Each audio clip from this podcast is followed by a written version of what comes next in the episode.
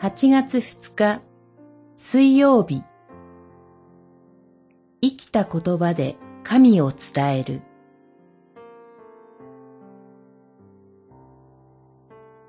ホセア書一章主はホセアに言われた。行け、陰行の女をめとり、陰行による子らを受け入れよ。この国は主から離れ、陰行にふけっているからだ。一章二節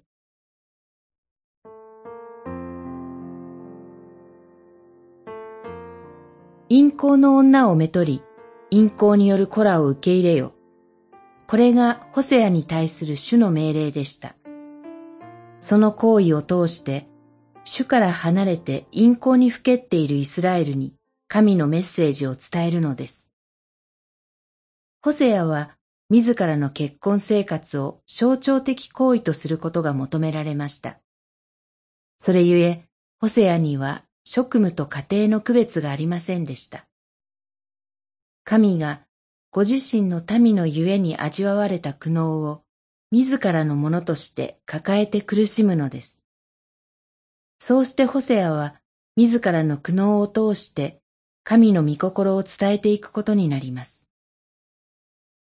神がホセアに求められたように、神の言葉は、それを語る者の生き様や生活と無関係に語れるものではありません。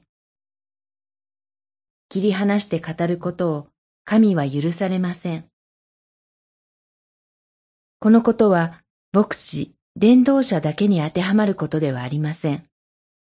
キリスト者はすべて神によって建てられた福音の証人です。そして福音は語る者の生き様や生活と切り離されません。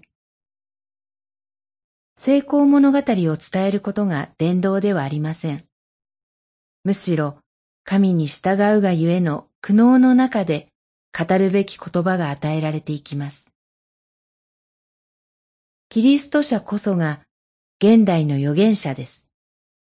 私たちは改めて自らの信仰のあり方、生活のあり方を問うことが求められています。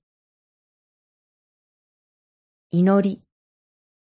主なる神よ、自分の生き様と結びついた言葉を通してキリストを伝えるものとならせてください。